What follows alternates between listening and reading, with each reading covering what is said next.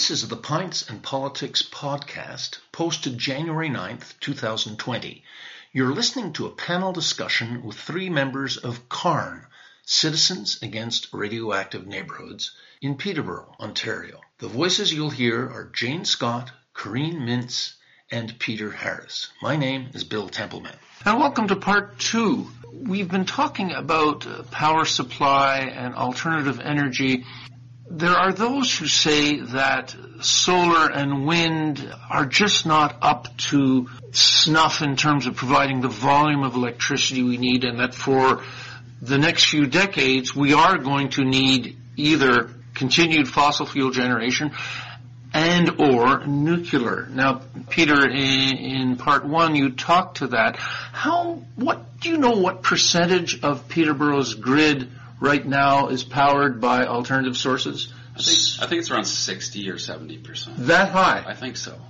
So 60% of our uh, electricity in Peterborough comes from solar and hydro, and then the remaining 40 is from nuclear.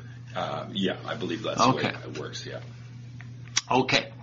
So given that, I'd just like to reiterate that um, if we were supporting green initiatives, I mean, it's incredible that we have as much green energy out there as there, like truly green energy out there as there is. I mean, the government, whether it's federal or provincial, has not been supporting green initiatives in even the tiniest minute quantity in the way that they do support the nuclear industry. Mm. So a lot of our our money, our public money is going towards the nuclear industry whether it's in as I said in cleanup or in dealing with dealing with the waste that's left over at the end or yeah or the the byproducts of of the industry or or just in people's maintaining people's health once they've gotten ill from from working in the industry or being too close to the industry. Yes, I've heard the observation that if we subsidized uh, uh, alternative energies like solar and wind to the extent we subsidize fossil fuels and nuclear, we'd be there now. Well, we would have been there a long time ago, I think. Yeah, yeah, yeah I really yeah, do think so. Yeah. yeah, it's such a shame. Yeah. But uh, you know, I, this argument about whether or not it's green, I, I think that's kind of irrelevant to, our situation here right now. Um, nobody could argue that bringing pellets into downtown Toronto uh, or into downtown Peterborough, manufacturing them here is sensible or is green in any way.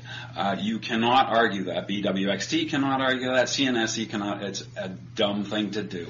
Why put all these people in harm's way? It, it, it, there's just no no excuse for it and no explanation for it. I think we have to step back a little bit and just talk a little bit about the change in operations. For the very first time in Peterborough, if we start pelleting here, um, BWXT will be handling large quantities of extremely finely ground um, uranium dioxide powder. And if you breathe that in, or it gets into a cut, or you ingest it, it's very, very dangerous for the body. Yeah, a single particle has enough to exceed your dosage by uh, something like 200 times. Uh, depending on the size of the particle, that determines the, the amount of dosage you get and also how long it sticks around your body. So we have some calculations here that show that a single 2.5 micron particle, I believe is the size of it, gives you 200 times your legal permitted uh, quantity of exposure. Um, so very, very, very tiny particles of dust can be potentially lethal to you. Well, the problem is that you don't see these effects right after you inhale the dust. You might see it five down, years down the road, 10 years, 20 years. And there's no uh, epidemiology done on nuclear workers or on uh, workers at these plants. So there's nobody following this. Uh, if you have a case of a single child who develops cancer 20 years down the line, nobody's ever going to trace it back to BWXT in Peterborough. Nobody. Well, if you look at the bigger picture and you find that there's 10 or 15 more deaths in Peterborough, you might scratch your head and ask yourself why that's the case, but you'd never be able to trace it back to BWXT on, on, uh, Monaghan Avenue. Never be able to do that. So the problem here is that there's, it's real, really difficult to find a cause and effect. But we do know that the dosage emitted by a single 2.5 micron particle is enough to exceed your limit by 200 times. Just one single 2.5 micron, that's 2.5 millionths of a meter in size. So that's smaller than uh, many, many, many times smaller than a single the width of a single piece of paper. So one single particle like that could be enough to, to cause you to exceed your limits. And many radiobiologists would actually say that the um, public dose of is meaningless because um, uranium does bond to DNA. So it's a it's a special radio uh, nuclide.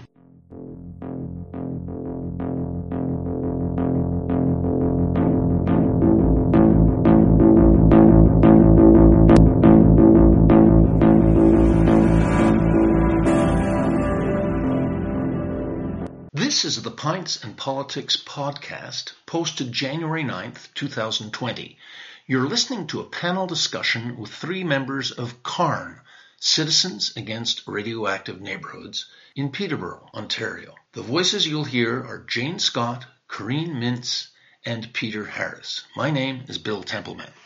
Now, if I put on my uh, cranky city councilor hat again and ask you, surely very qualified scientists have reviewed all this. People with uh, with their doctorates in nuclear engineering and uh, radiobiologists and so on have gone over these plans, and to them, everything is fine. So how can we as citizens challenge this? Do we have the expertise?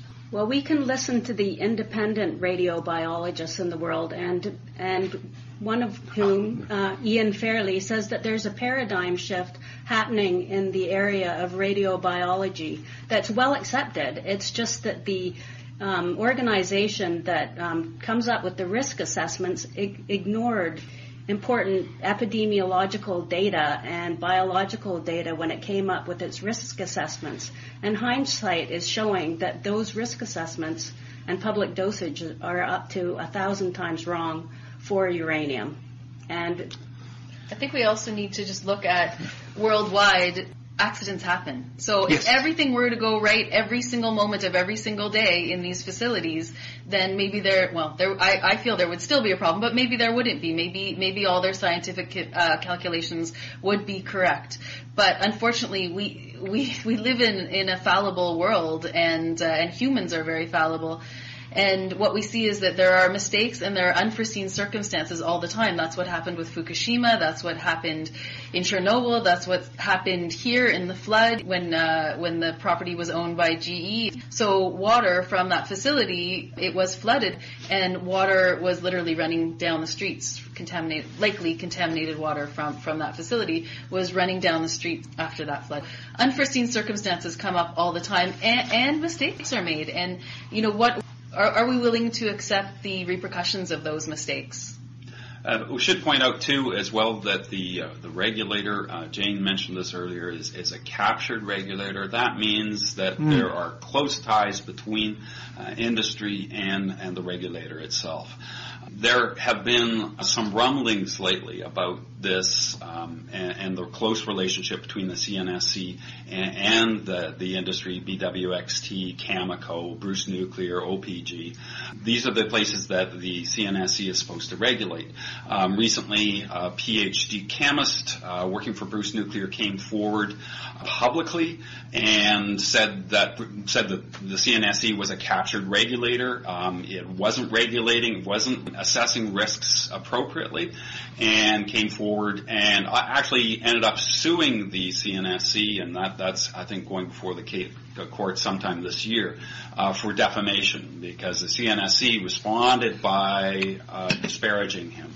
Uh, we have other examples of how it's been compromised as a regulator. Uh, Stephen Harper fired the president of the CNSC when she regulated in favor of safety.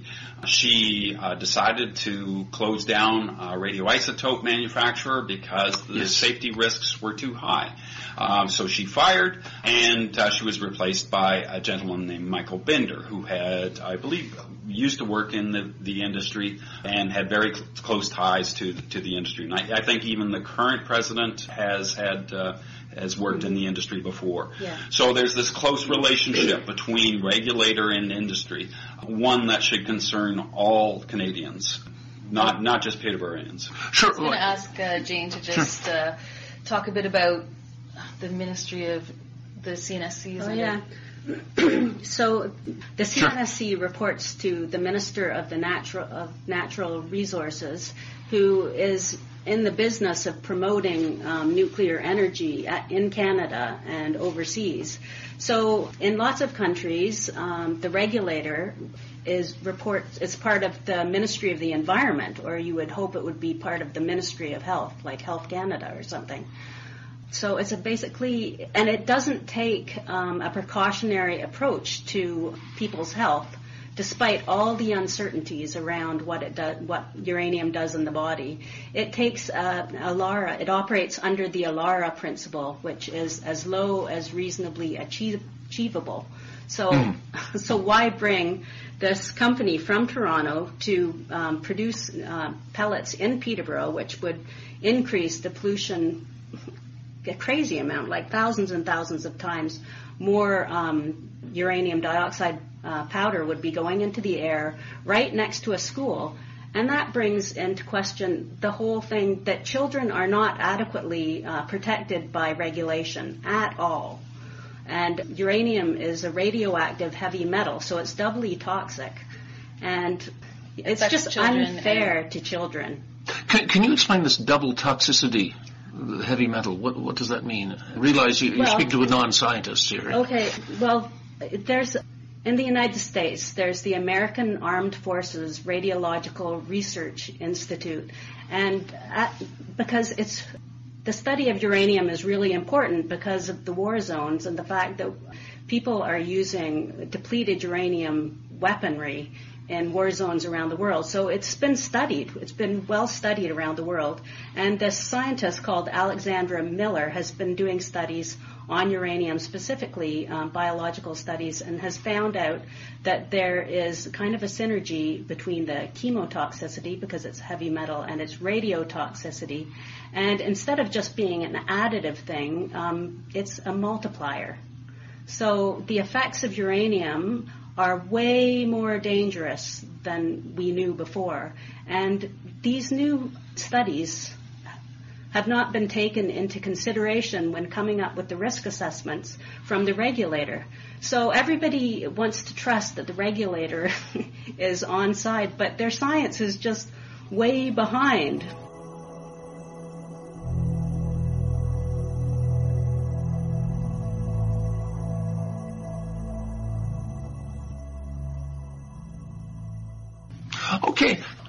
Been talking a bit in the last few minutes about the politics behind this issue.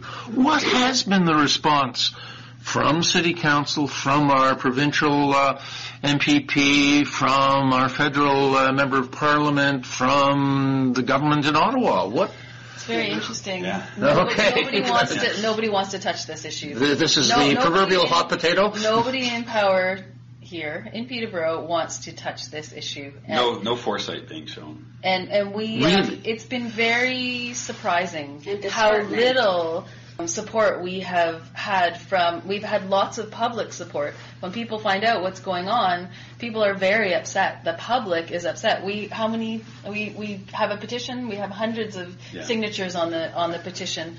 But as far as we have had many conversations with city councilors we've had co- many conversations with Maryam Monsef's office. We've had many conversations with Diane Therrien. And unfortunately we are receiving very little, no support actually. The, the, default position is deference to the CNSC. Oh, we can't do anything. It's federally regulated, and we have to defer to the CNSC. Uh, that's not true. Not um, they should be advocating for a full environmental assessment here. We need to have an environmental uh, um, assessment. Why? Because the community needs to have input in this process. Right now, when we go before the CNSC, uh, when we bring our interventions to be heard in March, we are going to be arguing against BWXT, which is to be expected.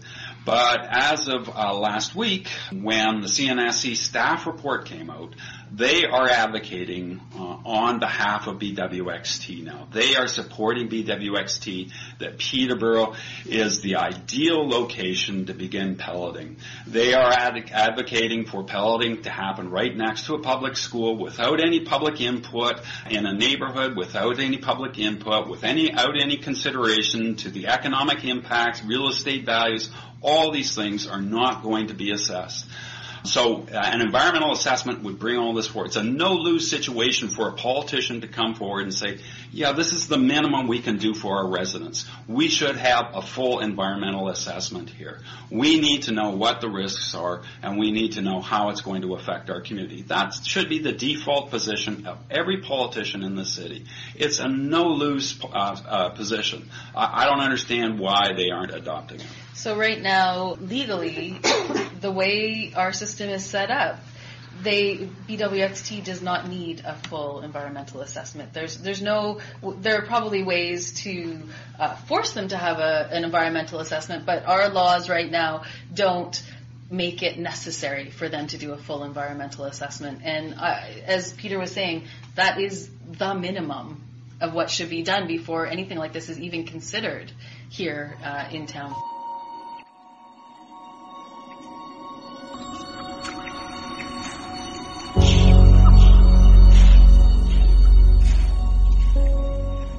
This is the Pints and Politics podcast, posted January 9th, 2020. You're listening to a panel discussion with three members of CARN, Citizens Against Radioactive Neighborhoods, in Peterborough, Ontario. The voices you'll hear are Jane Scott, Corrine Mintz, and Peter Harris. My name is Bill Templeman. It's not impossible. It really, Yeah. it's it's completely possible. It's just that the will is not there in Canada at all, and possibly not in the states either. But uh, I was wondering if we could.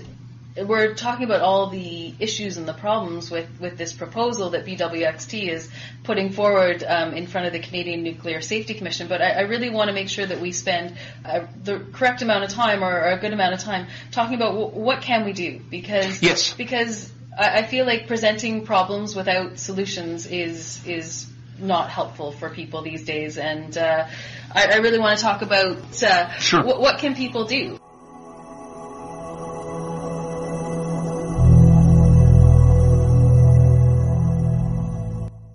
Corrine, uh, you did mention before we started that there's a film coming to Reframe. So we CARN has had nothing really to do with that, Sure. uh, but we have heard about the film, and many of us have watched it. Unfortunately, I'm not one of the people who has. It's called Town of Widows, and it was made to address um, the issues for the workers who have lost their own lives or their spouses' lives or people who have been harmed by working in the industry, working on the GE site. I mean, there, there are many different issues in the past on that site with PCB contamination and asbestos, and then they, they have had a nuclear facility there for quite some time. So beryllium exposure and, and other other exposures. I- And, and so Yeah. uh, I, I should explain that when I made reference to Reframe, Reframe is an annual documentary film festival here in Peterborough that's uh, going to be coming at the end of January. Right. Go ahead. And and so it's apparently a, an incredibly uh, powerful documentary, and it really shows how the company has not stood by their workers, has not compensated their workers, and and people are just dying. So it, it's terrible, and the thought, you know, it's basically continuing that same legacy by allowing this. Um, this to continue here in Peterborough. We, we should be saying that's enough. Let's reclaim this land and let's do something positive with it. Let's not add more contamination to it. So uh, I just wanted to explain the process of what's going to happen now at this point uh, with the licensing of BWXT for the next 10 years. Some of the dates are keep changing. So today, at this moment, the dates uh, that are coming up that are important are the January 27th. So we do have an intervention writing workshop coming up uh, January 7th. So that will be just next week, next Tuesday. And we have Canadian Environmental Law Association coming in who has been representing CARN in this upcoming hearing. And at that event, uh, people will, all of us will learn how to write an effective intervention. But I want to go back for a second and just talk about what an intervention is and when the hearing is. So right now, the and it ha, the date has changed quite a few times, but right now the date that the Canadian Nuclear Safety Commission is giving us is March 5th and 6th, 2020.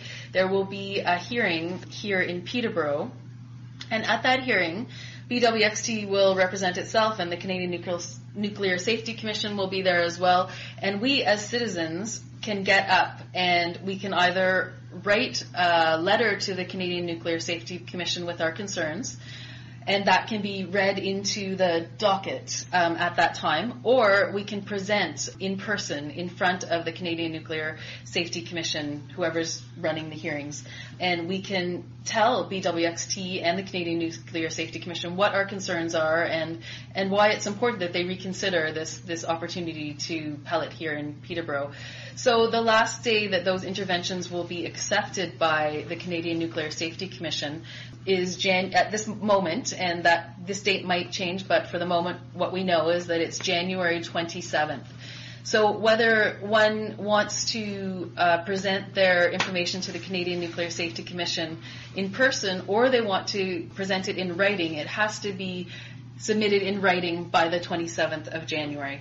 Um, now, do we take this offer of public consultation from the uh, Canadian Nuclear Safety Commission seriously, or are we just in, is the commission in fact just ticking a box? Public consultation done. it's all, it's all we've got right now. It's all it's the only recourse we have at the moment, and. I, I think we've seen from the information night that we held here in Peterborough, we had close. To, we had over 230 people there at mm-hmm. the event, and mm-hmm. people, and, and that was on a cold dark yep. winter night. Like people got yeah, out of their warm homes and, yeah. and came out to to hear what what the the experts that we were able to provide on that evening had to say. BWXT Information Night. Uh, they held one in October or was it September?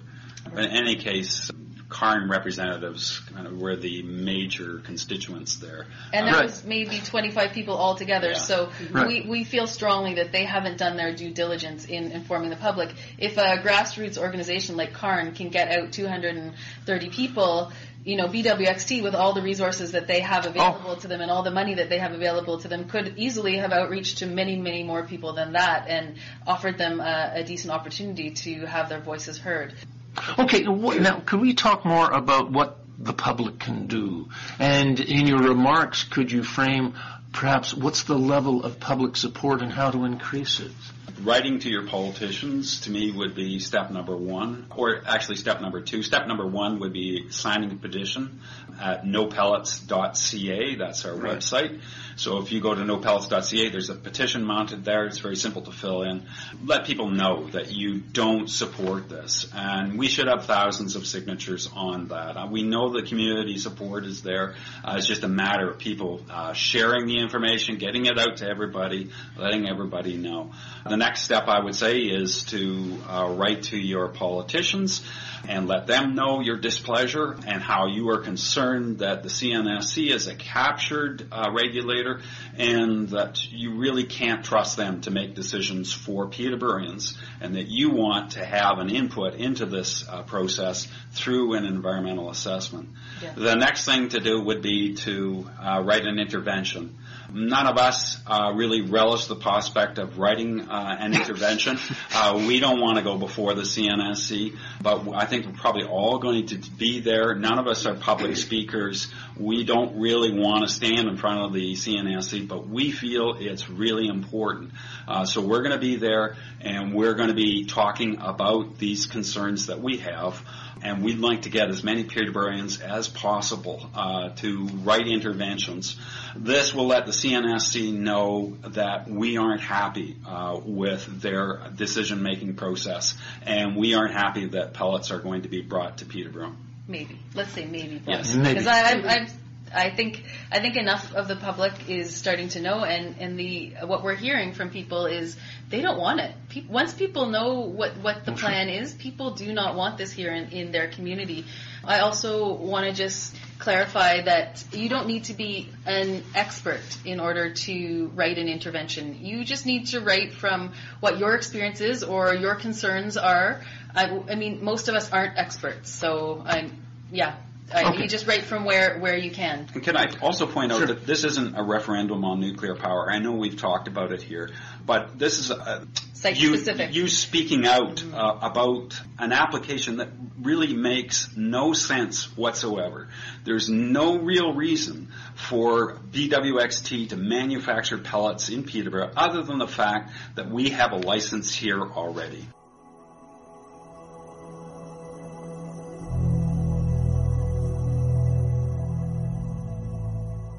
Okay, could we just close with uh, contact information? Suppose uh, one of our listeners wants to take action, wants to get involved. What should they do? Probably the first place to go would be to our website, which is no pellets p e l l e t s dot ca. That would get you linked into all sorts of information and ev- and events. We also have a, uh Facebook page. How do we get Car in there? Peterborough? CARN Peterborough. So again, you could connect with us there, and that would be the CARN Peterborough, ptbo uh, at gmail.com, I think. But that's probably best to access email through our website Yeah. because we're linked there.